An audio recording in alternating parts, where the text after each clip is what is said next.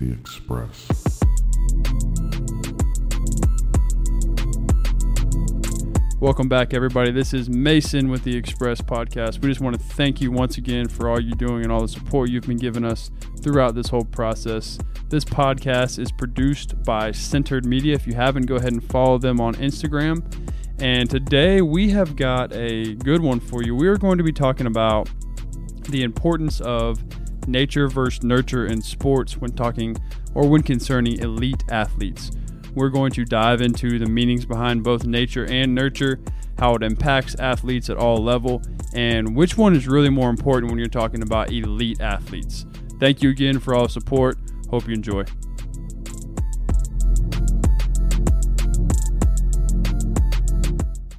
So, welcome back, guys, to the Express Podcast. Uh, we have taken a, a, a, a slightest of slight break. Um, been extremely busy, and we are finally getting back into our, our, our groove here.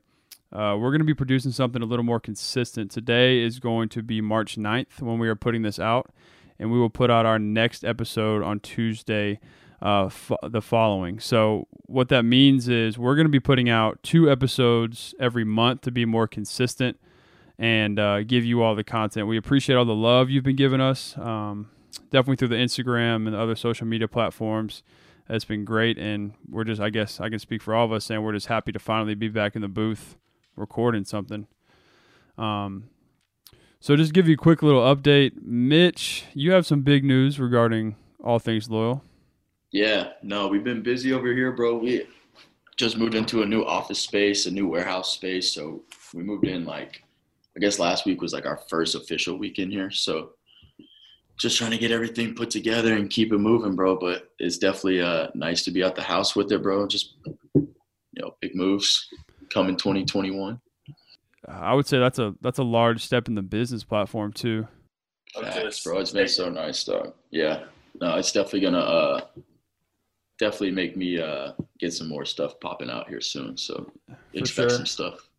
And then Dan's, you are in Florida currently, um, Yeah, spring training. living the spring training life. Man, what the spring training life is it's fun, but it, it can be very boring at times. Mal is obviously not here, so just like riding that lonely train to be honest. Uh we go to the field, do my stuff at the field, make sure I get all my work in, um, and then just come home and I mean I really just spend a lot of time at uh, this place I'm staying down here, which is actually it's really nice. It's got a lot of space. Um, I got a like a media uh, room upstairs. It's got a pool table. Um, so I honestly just like will either listen to a podcast or something, just play pool, which is actually kind of peaceful for me because getting better. A and B, it's just kind of like some good like alone time.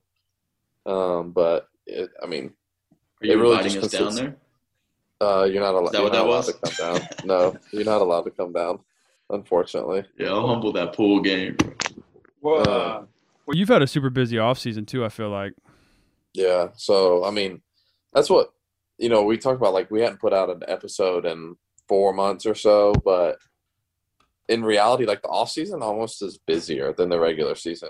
Like the the regular season, it's very structured. Um, you know, I'm playing pretty much for eight months. Two of that being spring training and or one and a half of spring, and then another month for playoffs, and then the six month season. So it's kind of like your day is structured. Like you know your schedule each day you're playing around seven o'clock, sometimes one o'clock.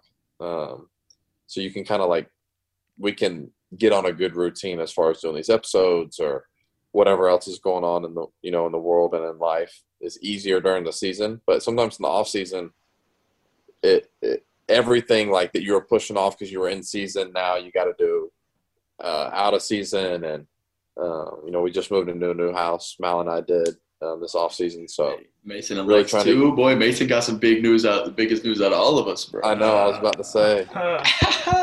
Yeah, off this um I say off season period, that's what it is for you. This winter period for me has been absolutely crazy. Uh Lex and I moved into a new house which good lord, that is a adventure within itself. You never realize how much stuff you have until you have to move said stuff. And you're like, what is in that box? And it's like, oh, it's from the back room. It's like, how many boxes are from the back room? Put it in the attic. Correct. Yeah, put it in the attic. Um, It's it's all the stuff you said. I'll do something with this later, and then now is Yeah. later, Now and you're like, yeah. it's like, dang, all right, I gotta do this. And then, yeah, big biggest news probably is I got engaged uh, two weekends ago, which that talking about, yep, clap it up, clap it up. That's a uh, a life changing moment right there, which was very interesting day all around. I will say, getting engaged and during a pandemic is uh, very interesting of trying to coordinate everybody coming. Wish Dansby could have came up, but no. I shout out. asked, was not given Mitchell was there, so like just really like really the best friend type deal. Mitch was there. Mish was there, but yeah, it was very a lot of nervous, nervous energy that day. Not that, not that I was nervous that she was going to say Like, no. good nervous though. Yeah, It's just a Um, big moment. Did she like, say no? no, she a, a slight pause. There was a slight pause. Yeah. She, She, said thought about no. She, she said no. Mason slid her a hundred dollar bill, and then Then she said yes. It's a Yeah. pretty sweet bargain, bro. It's you know money talks, cash, bucks, that's straight. cash talks, cash talks. But no, so we're doing that, and then obviously just uh, we're in the middle of creating a, a media brand, so that's kind of going off right now in my entrepreneur flow. Shout out to my guy Kev. If you haven't, go follow M House Media. A little plug right there because we're about to create. We're about to by our sponsor, M House Media. sponsored by this is sponsored by M House Media, which is which is me creating this for you. But um, no, we're trying to start our own brand and trying to uh, get our brand name and everything trademarked. Which you know how that process is with all things loyal. It's kind of a a tedious little guy. It is something that you know we're looking really forward to. So be on the lookout for that. But yeah, so we've we've all had a busy a busy little break here, and uh, today we got a really good topic for you, which is kind of one like right now. I saw something that somebody said debate culture of sports is kind of ruining the internet. Well, here we go. I'd say like clickbait culture though. Yeah, there's a lot of that. I think that debates have gotten so outrageous that like their takes are so out there just so you'll be like, all right, who is this dude? You know what I'm saying? Well, this is this is informational sports debate. This isn't. Yes. Um, this isn't opinion over players or comparisons of players or anything of that sort. Mhm. You know, this is a little bit more in depth, and I feel like this will really help uh, not only kids that are have aspirations to be, you know, professional athletes or even you know collegiate athletes, but if any parents are listening to, I feel like this is a, a big thing. Um, or coaches that are listening, just because hmm this will really help i think really help you understand how to develop uh, athletes to be the best versions of themselves whether that's on field or off field so Right, and it's a it's a very interesting topic, and it's the it's a topic of nature versus nurture. So, what we're going to be talking to you all about today, which is something that you all probably discussed without even knowing, is we're going to be looking at and kind of studying professional athletes or elite athletes. Um, so, when I define elite, uh, I'm talking about anybody who's played uh, in a collegiate, for a NCAA team, um, for a national team, or a professional team when talking about any sport. So any sport you can think of, doesn't matter if it's table tennis, it doesn't matter if it's the MLB, doesn't matter if it's NBA, whatever you may be it. We're going to be discussing, you know, when it comes down to these individuals becoming elite athletes, is it more because of their genetic makeup that they have? So these these genes that allow them to do these things that are more unnatural high level than others? Or is it the opportunities that they had growing up which this is kind of the nature versus nurture argument. So just give you some quick definitions for some listeners who may not really understand fully in the depth what we're talking about. So when i when we speak on something called nature the definition i got for you is this generally refers to care given to children by parents or more broadly that to their environmental influences. So this is what you are acquired like acquiring genetically. So your parents are giving it to you. So you inherit this when you are born.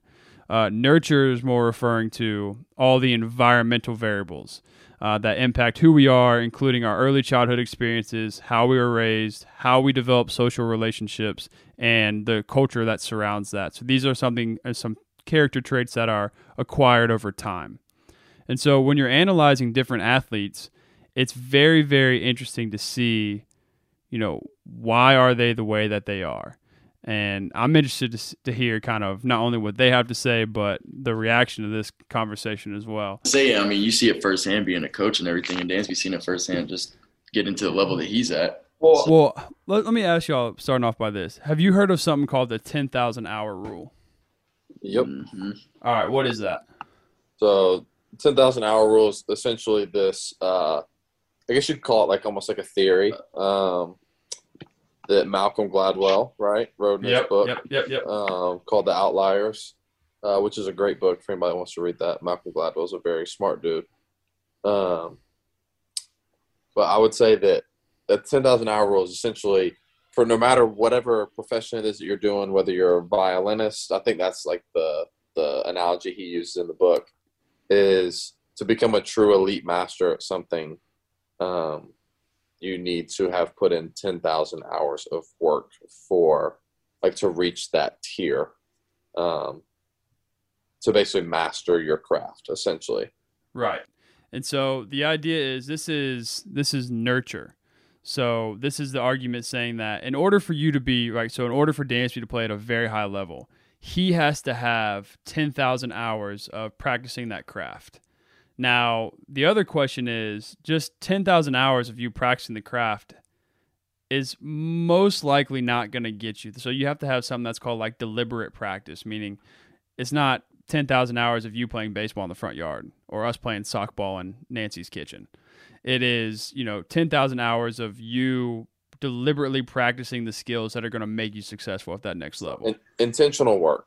It's intentional work, right? So you're in the cage, you're taking, you know, you're doing infield drills, whatever it may be growing up. All right. And so if you were to really take this, those 10,000 hours, if you practiced intentionally for six hours a day, this would take you anywhere between four and five years, right, to develop this skill. So when talking about professional athletes and what this, you know, genetic makeup or whatnot, and you, when you're looking at this this this thing of ten thousand hours, my question is,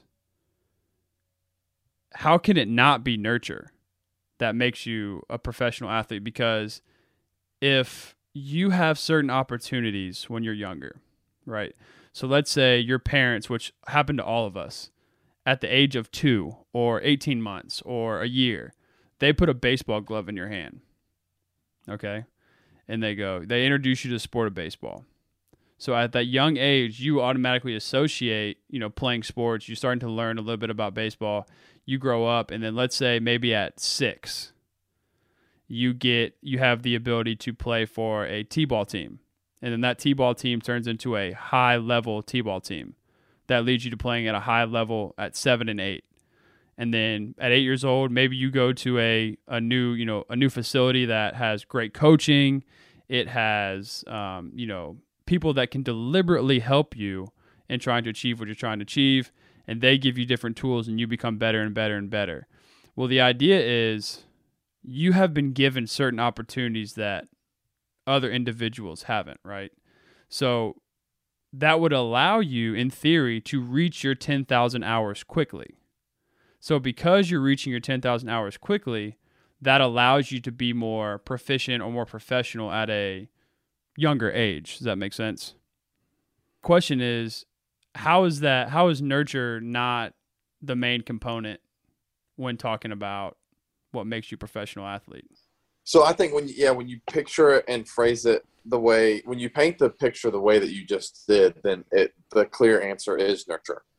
But I don't think that the way that was depicted is necessarily the the end all be all. And the reason I say that is because like we are there, there's tiers and levels to every bit of this, right? It's not it it's never as clear cut as this nature or nurture, which for the sake of the argument, you know, that's kind of what we're doing. But right. how I'm looking at it is saying if you have someone that's naturally extremely gifted, of course, if they're not given the same opportunities as far as, let's say, a, you know, my mom and dad never put a baseball glove or a baseball in my hands, then I would not be where I'm at because I would never have gotten fully into the sport, even if I was genetically made to be able to do some of those things, right?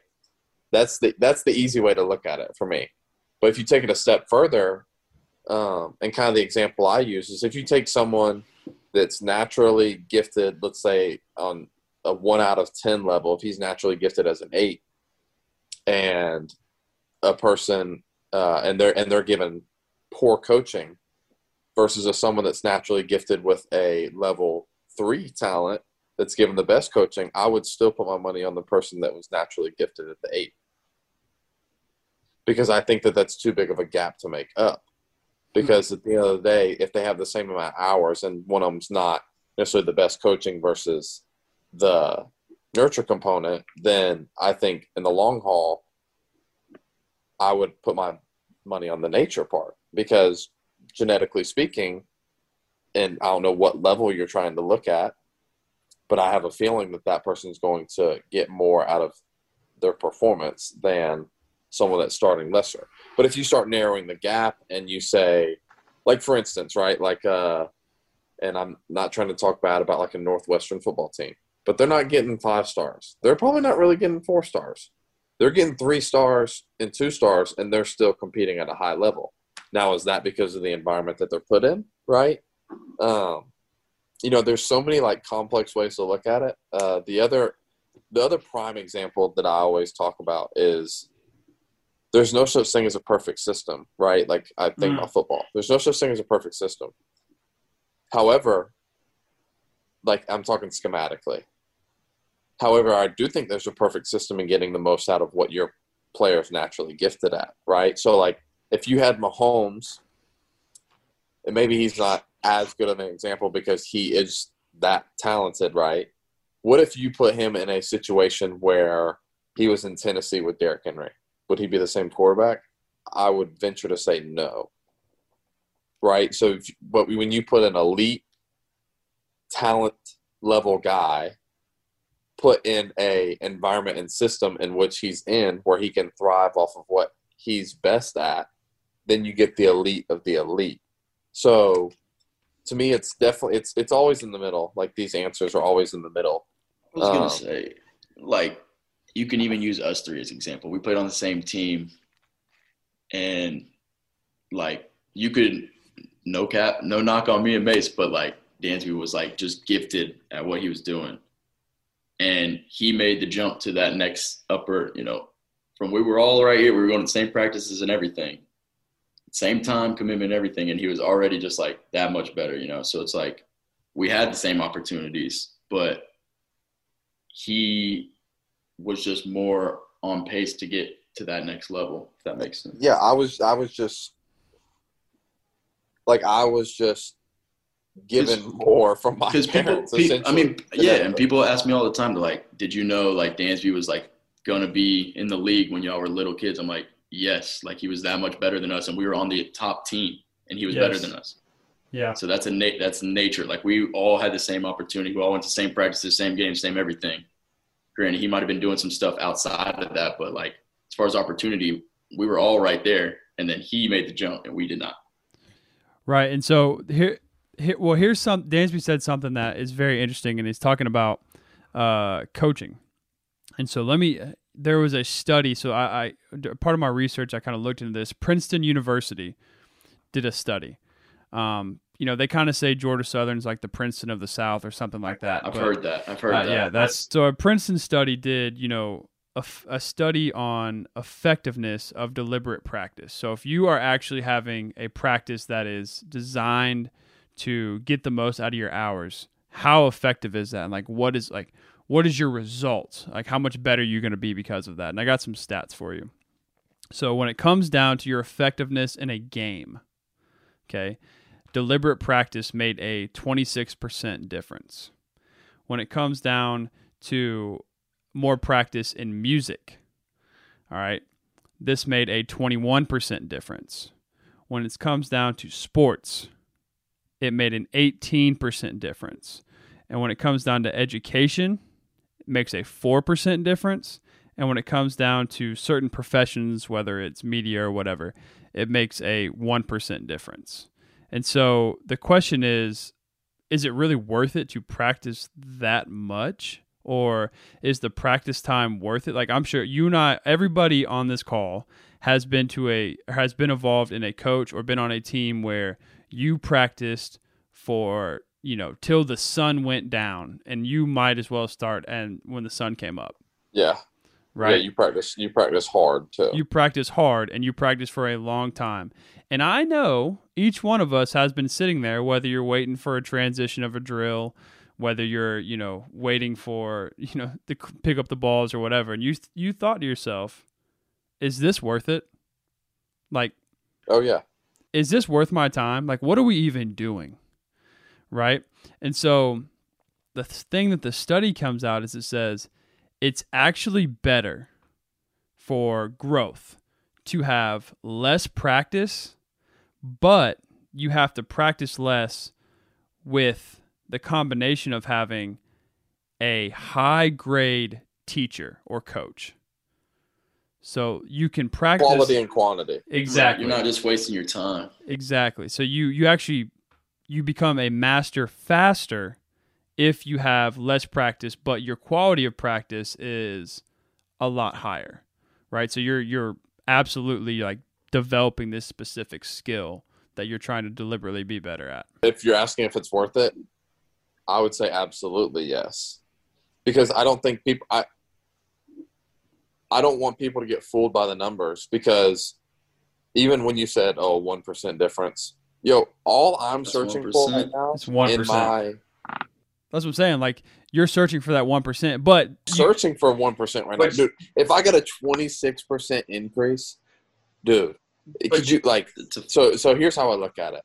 Let's say let's say uh, in 2019 I hit 251 and let's just say I had 150 hits, right? yeah, yeah, Give me a 26% increase and let's say that gave me out of 100 at bats or I got 26 more hits. Bro, I'd be hitting close to 300 if not Right. 320. But And I'm like, this is for trying to get kids to the elite status. So you are oh, I hate saying this, but I you know, are I already was trying not to say it earlier, but you are already considered elite. And I God, it hurts to say. But you are already considered elite in this category. So you Ugh. well, when when you said elite, when you said elite at a college level, that kind of even made me go like, Well, when you're talking, you got to well remember statistics now. So if you're talking about elite athletes, so technically what that what is defined as if you are an elite athlete is if you make it to the NCAA level, you play on a national team or a profession. So because and that's just because of statistics, right? We all know that how many percentage of students actually make it to go play in the second, like you know, and so that's kind of very interesting. Now, the other thing we're gonna have to look at for nurture is this thing called motivation right? So that's part of nurture as well. A lot of people forget that is okay. Well, the power of motivation is, you know, fill in the blank. But and so they said, you know, in order to achieve this professional status, not only do you have to practice, but your your motivational mindset has to be one to where you have this idea of a growth mindset versus a fixed mindset. Yeah. And so the fixed mindset, which is the problem that's plaguing America right now, is fixed mindsets say that you are you're blaming others for your failures. Well, the coach isn't calling the right plays. Well, I didn't get enough touches. Well, we're running the wrong offense. And then a growth mindset is, okay, how can I fix this? And so I think motivation plays a large role into this too. well, I, I'm gonna be careful about using the term motivation. I know you don't like motivation, but Yeah, but and, and and the only reason I'm saying that too is because motivation is very much a feeling that comes and goes. Like I'm not motivated all the time by any means, and I'll be the first to admit that. However, I am disciplined with those things because even when I don't feel motivated, I still get the stuff done that I need to get done. And we've Right. obviously been over that before in previous podcasts. Um, but I, it's tough for me to. I, I guess maybe it's just because of where I'm at and the things that I've seen. Um, nurture is definitely a big part of it, but I also want to mention. I think your nature determines what kind of nurture that you need because there are certain people like let's just say me for instance with my nature i need to be nurtured a different way and need a certain type of environment that's going to help me thrive more and i feel like that's really really important for coaches to understand is prime example in hitting half the people in the world think you know, teach swing down on the ball. The other half teach swing up on the ball. You know, and the best hitting coaches that I know, it's neither. It's what works for you, right? Like, what does your uh, like? So naturally, I naturally I have a pretty like downward swing. If I think down, I I hit two ten, right? Two twenty. I did I did what I did my first couple years. When I start thinking swing up, it actually levels me out to where I have started to get better and progress as a player, right? So that's a that's a nurture argument to my nature. Now a guy like um, I'll use I'll use him as an example because he we just signed him, but Jake Lamb. He's in there talking today about how he has to think think down because when he that levels him out because normally he's more up, right? So that to me that's a prime example because naturally I do this where I need to start thinking that to get the best result. And I think that's the same thing for a lot of people. Like, there's no one way to look at it, especially in coaching. The best way is to listen to your player and understand that this is actually going to get you to do that instead of you do that naturally. So, like, we'll work on this, right? Um, it's it, it is a very interesting argument. Um, What? and I think that's just where coaching, in my opinion, really needs to take that next that next step uh, in helping empower kids how to learn about themselves and learn what they're naturally gifted at, and how to like corral that into being an elite player, right? Yeah. Um, because how how often do you hear in the draft, like NFL draft or combine, like that guy's that guy's really raw, which essentially means he's still he hasn't been nurtured too well, right? Like, Right. he's But he's got the nature as- aspect right? of it. He's naturally like like people will say that about Justin Fields, quarterback. Like He's he's got very the, intangi- the intangibles. Oh man, unquote. like great arm, great Yeah. mobility. You know, tall, big hands. tall, strong, built good. But does he have as much of the skill as what they're looking for? He can definitely grow into that. But would you How you rather get take him Justin there? Fields? Would you rather take Justin Fields or because of all those things that he was gifted with? Or would you say, no, I'm going to take uh, so and so? Who's a who's a? I'm Bryce trying to think Wilson. of somebody. Or what's no? Who's the uh, who's the guy Bryce from? Young. Yeah, from BYU. Oh no, Zach Wilson. Zach Wilson. No, that's a whole nother debate. Yeah, yeah. Uh, But like, are you going to take uh, a guy that has the things that you're looking for skill wise, but doesn't have the arm, doesn't have the strength, doesn't have the size? And I would venture to say you're like Josh Allen. That boy was raw. Look at him now, Yeah. balling. well, I was going to say the same thing. Trey Lance would probably be a good example because he just doesn't even have film out there. Like they didn't even play this last year, but he's six five, can scoot and boot. Like has an arm from what they do have on you know film on him. But do you take that raw product and figure out how to nurture it into where you want him to go? Correct. Hmm. Yeah. So it, it, it, I, I would imagine, and ah. most coaches probably say, "Well, oh, I'm taking the nature." You know why? Because all coaches feel that they can nurture Yeah, that person there. to get Yeah. to where they want. Right, right. They feel like they can get them. Like, oh, if I just got my hands on a baby, like, ooh, like Mm-hmm. it's gonna be nice. It's a wrap. Um, so I, I, I, that's why I still tend to say the nature aspect because the nature.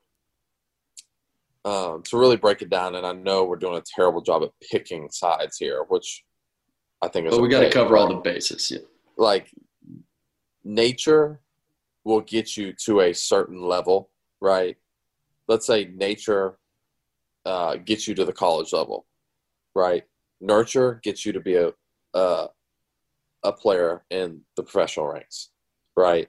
And then that's when, like we were talking about, finding those extra little percentages, get you to be elite amongst the elite, right? Like the Freddie Freemans, the the Mike Trouts, the uh, Mookie Betts, like those guys, right? Right. Like that's a different level of player. Hmm. Partially because of the nature, but partially because of the nurture too. You know, It's um, which is why, which is why I, I, I say like, I think that's why I put a lot on coaches to say, no, no, no, you need to be better at figuring out what your player is good at, and then nurturing those strengths. Very. Like I, I hate the like whole argument of like, oh well he can't do this. Well, who cares? Like who cares if they can't do that? Really, really can they double do? down on what they're good at. Right. Yeah. Like don't quit telling me what he can't do. Tell me what he can do. Yeah, and so part of what we were talking about before the show started or the, the podcast started is I was telling you I'm reading that book, The Inner Game of Tennis, and he talks about that. So they say he, this guy is a tennis coach by trade, and so he was saying, but he this relates to all sports because you're about to understand completely what I'm talking about. So when someone is having a great game, like let's say that they're, you know, they've got 40 points or whatever in an NBA basketball game. All right. It's not because they're hyper focused on what they're doing. They usually they'll say that, "Oh my gosh, this kid's playing out of his mind," right? He, or he's unconscious. Like this kid is just he's going off, and that's because he is, or they are, right? And so the theory is that like you play the best when you're comfortable and you believe in yourself, which all of us and, and any athlete I think can equate to this, right? So imagine if you're playing, I don't know, a pickup basketball game or golf. We all golf. We'll, we'll go golf. If you're golfing with somebody, I'm not going to put them out there who's you know worse. Like like Mitch, if we go golf with somebody who's worse than us, I'd feel no pressure as if I have to beat them because I already know I'm better than them. So what ends up happening? I play my best round of golf. Why? Because I'm relaxed. I'm not thinking about it. But if we go play, you know, with people who are better than us and have lower handicaps than us, we might feel the need to, oh man, you know, Got to make this shot. I got to make this shot or you start thinking too much. I got to keep my chest down. I got to I got to reach more back. I got to come more up in my swing. I got to do this with my feet. And then all of a sudden you start messing up little stuff. And he says, you know, when people come to him for tennis lessons, they'll go, "Oh man, my backhand's really off." He'll be like, "Why?" He'll be like, "Oh well, I've had three or four pros tell me that my racket's too high. I'm coming down at too bad of an angle. I'm not coming up enough. Yada yada." He'll be, "All right, we'll just hit some." And he doesn't say anything. He just lets them hit, which is a great coaching point for all the other coaches out there. Half the time, you don't need to say anything. Just be quiet and watch. And you're like, "That's not coaching." I guarantee you, it is because just be quiet and watch what they do. Because oftentimes you'll be able to pick up little stuff that they're doing and you can give them, you know, and this is where the other part comes in.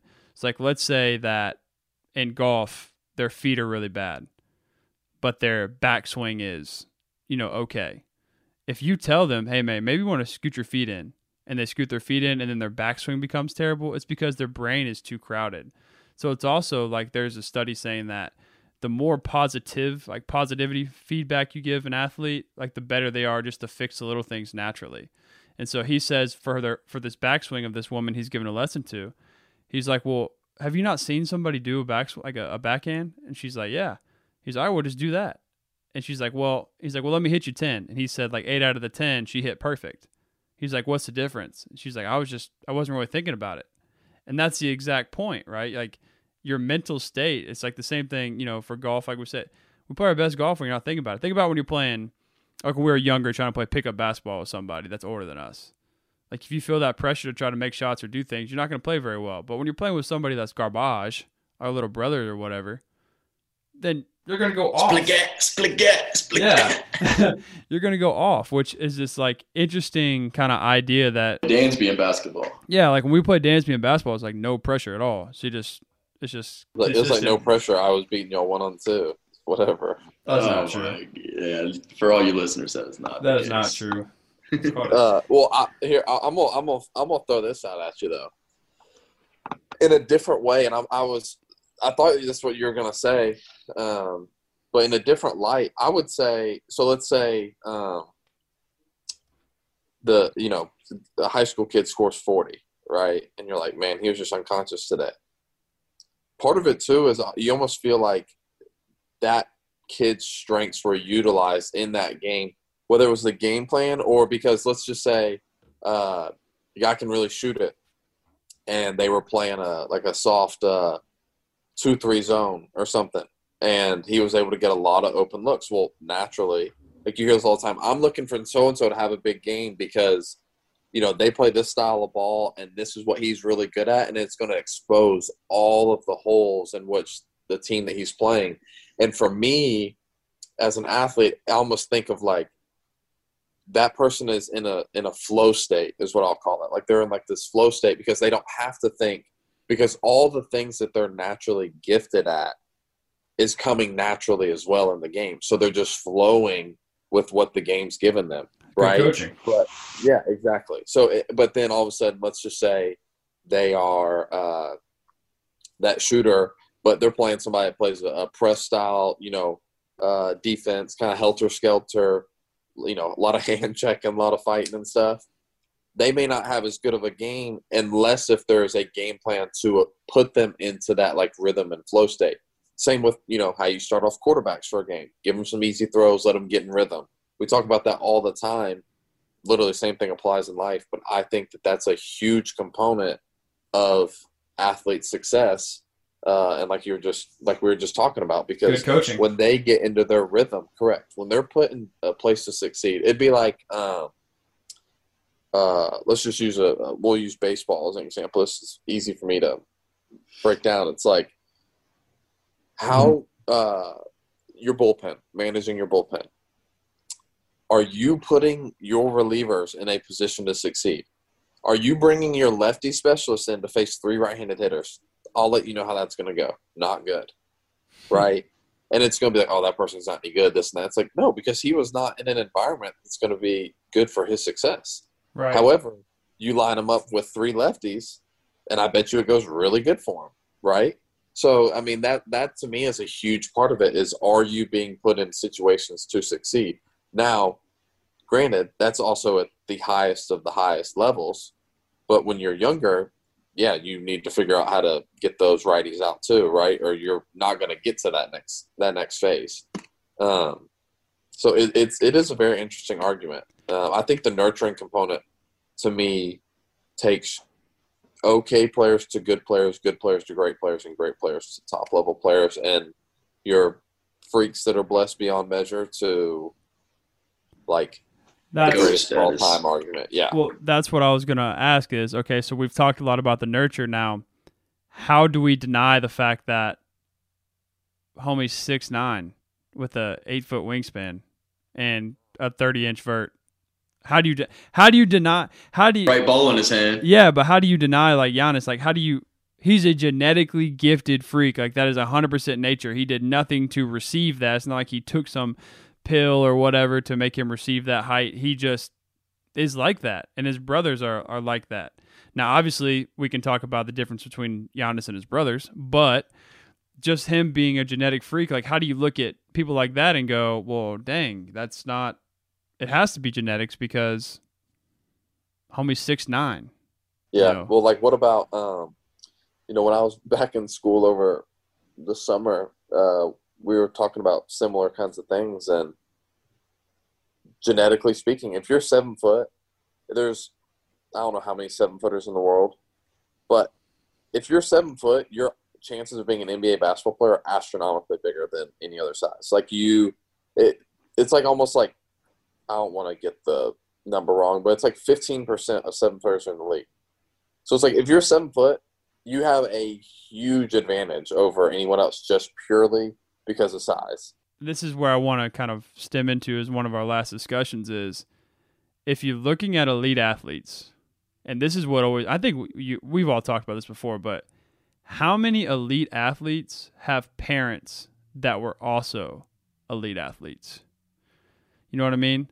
Like how many elite athletes or professionals are have parents that were either they played in college or they played in the NFL or you know, you're talking about like the Griffey or Curry or Klay Thompson. You know what I mean? Yeah. Like you start breaking that down and you go, okay, well, is that because was is Steph Curry the way that he is? Because Steph Curry's what six two, maybe probably six three on a roster to look good. Yeah, yeah. And so, you know, traditionally speaking, there's guards that are way taller than six three in the league all over the place. Like that's like the the new guard is like six four, six five.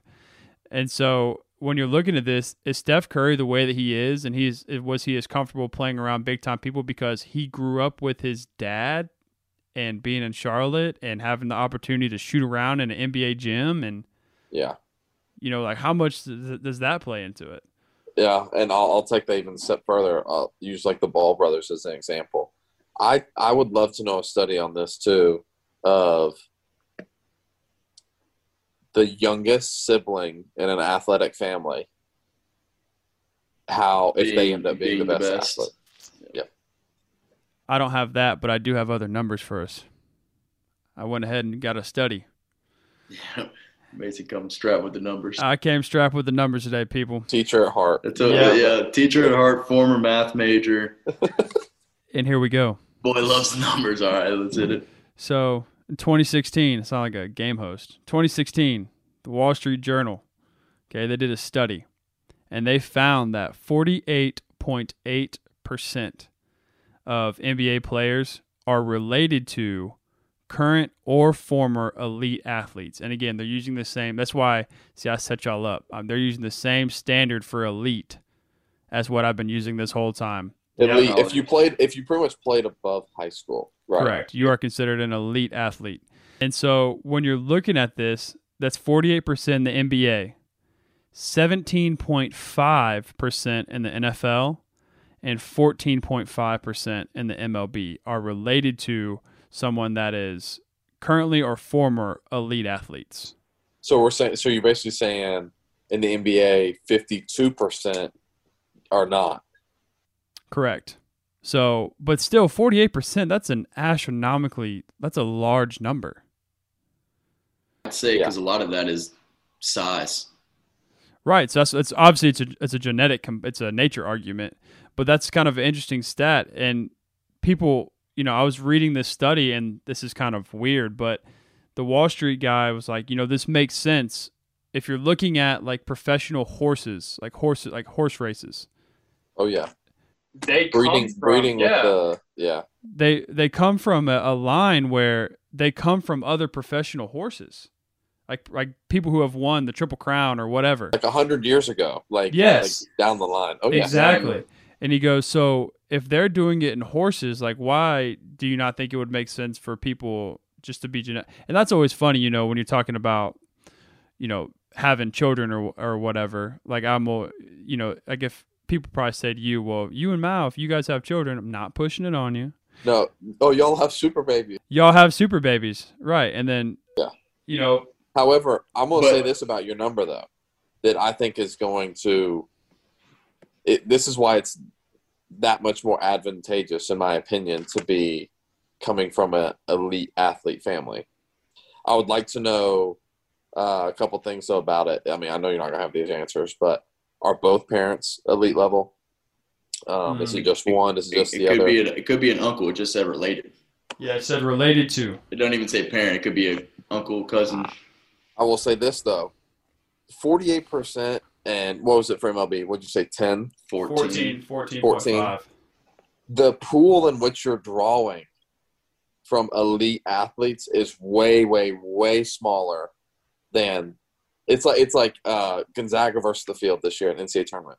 Odds are you'd go ahead and pick the field just because the pool is bigger. The odds are better, right? So I, that's what's kind of interesting to me though, thinking about this, because it's like if there's, we'll just say, for example, to make it easy, 100 players in the MLB, 14 of them are related, have relation, the other 86 do not.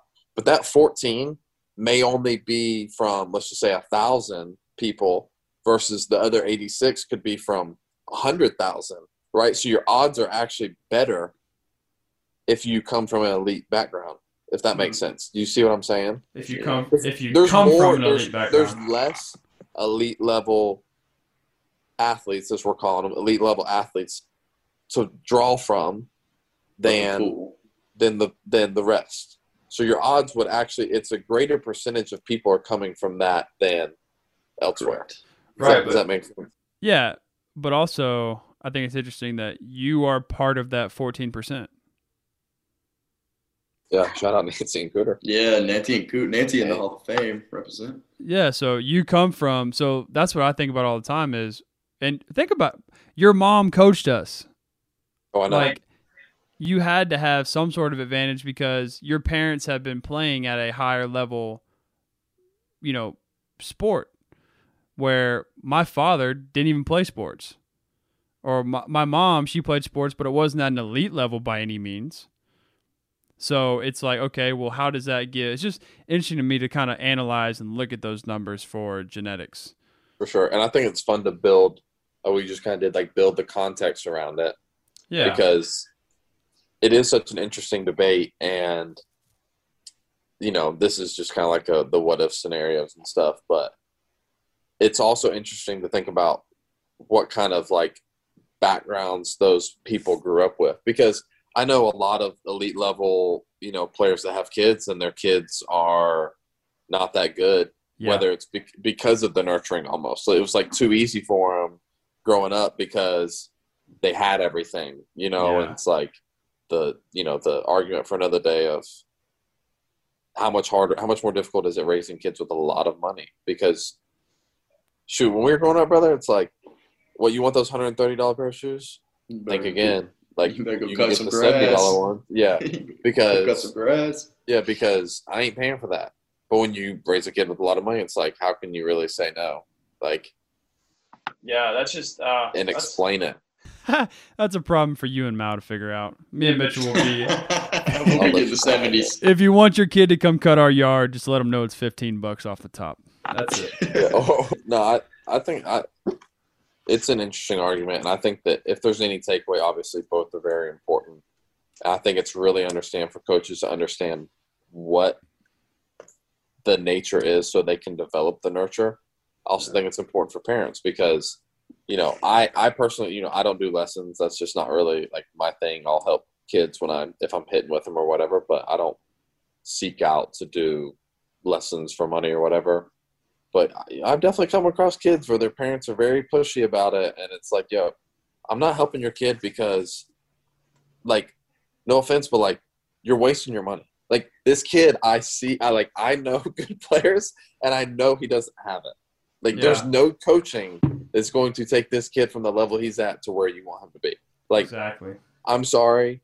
I don't care what kind of training you do. Your kid will only throw 83. Like he's not going to throw any harder than that. Okay? So I'm sorry. You know what I mean? Yeah, which I think as as a good little wrap up point is there.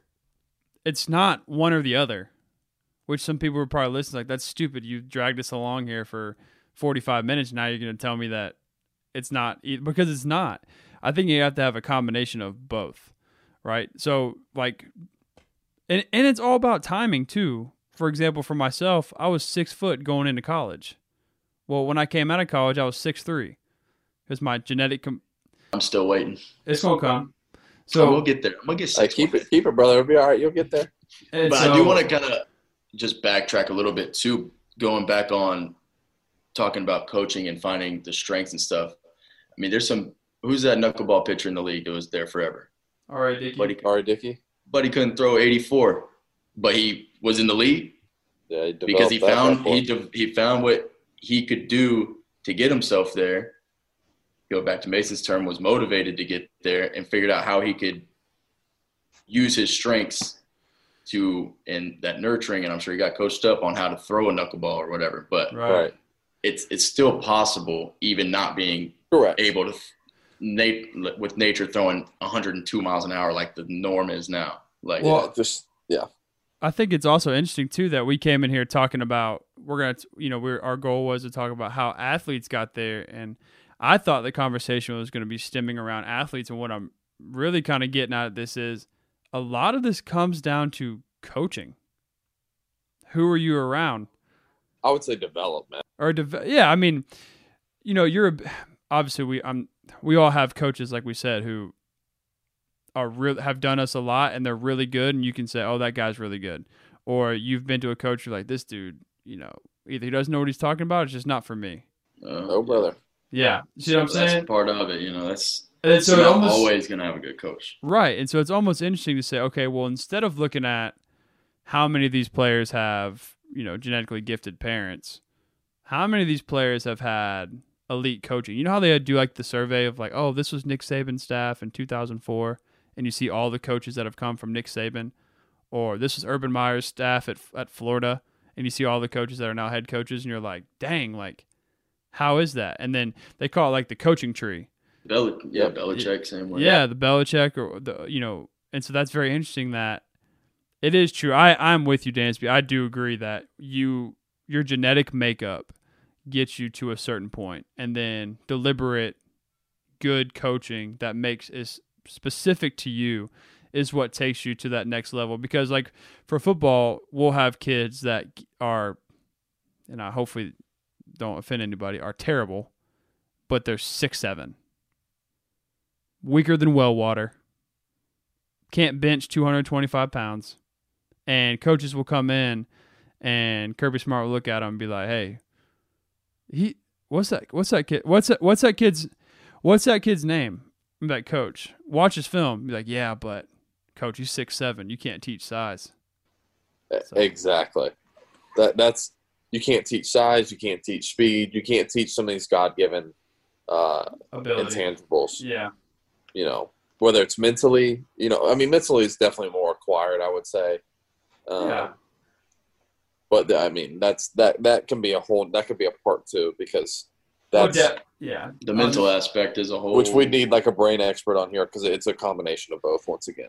Yeah, because if you look at like the Julian Edelmans of the world, or you know, they're not. He's not. My boy Spud Webb. Yeah, but like they're not genetically gifted, or even like you could say like Chris Paul. He's not genetically gifted, but his IQ level is high. He understands the game. He's, you know, more mature in certain aspects. So it's like, all right, well, that allows him to do what he does, and he's a heck of a bowler. he's a heck of a bowler. So it's very interesting. Good for him and Mookie Betts. Um, but almost I'm just gonna say this to wrap it up on like a good positive note.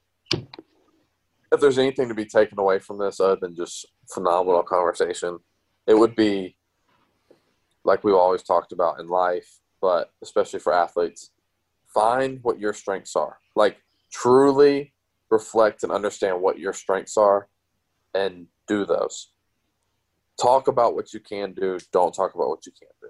Okay, I promise you that will lead you to a better a better spot um, because you're actually going to be playing to your strengths, which I would double down on my strengths before I would try and work on like a weakness, right? So yeah. that's just my that's just my Dan's wisdom for the day. Yeah, find what you're good at and find the best way to get better at that because you're yeah you're good at something for a reason so dedicate yourself to that reason and just watch the growth happen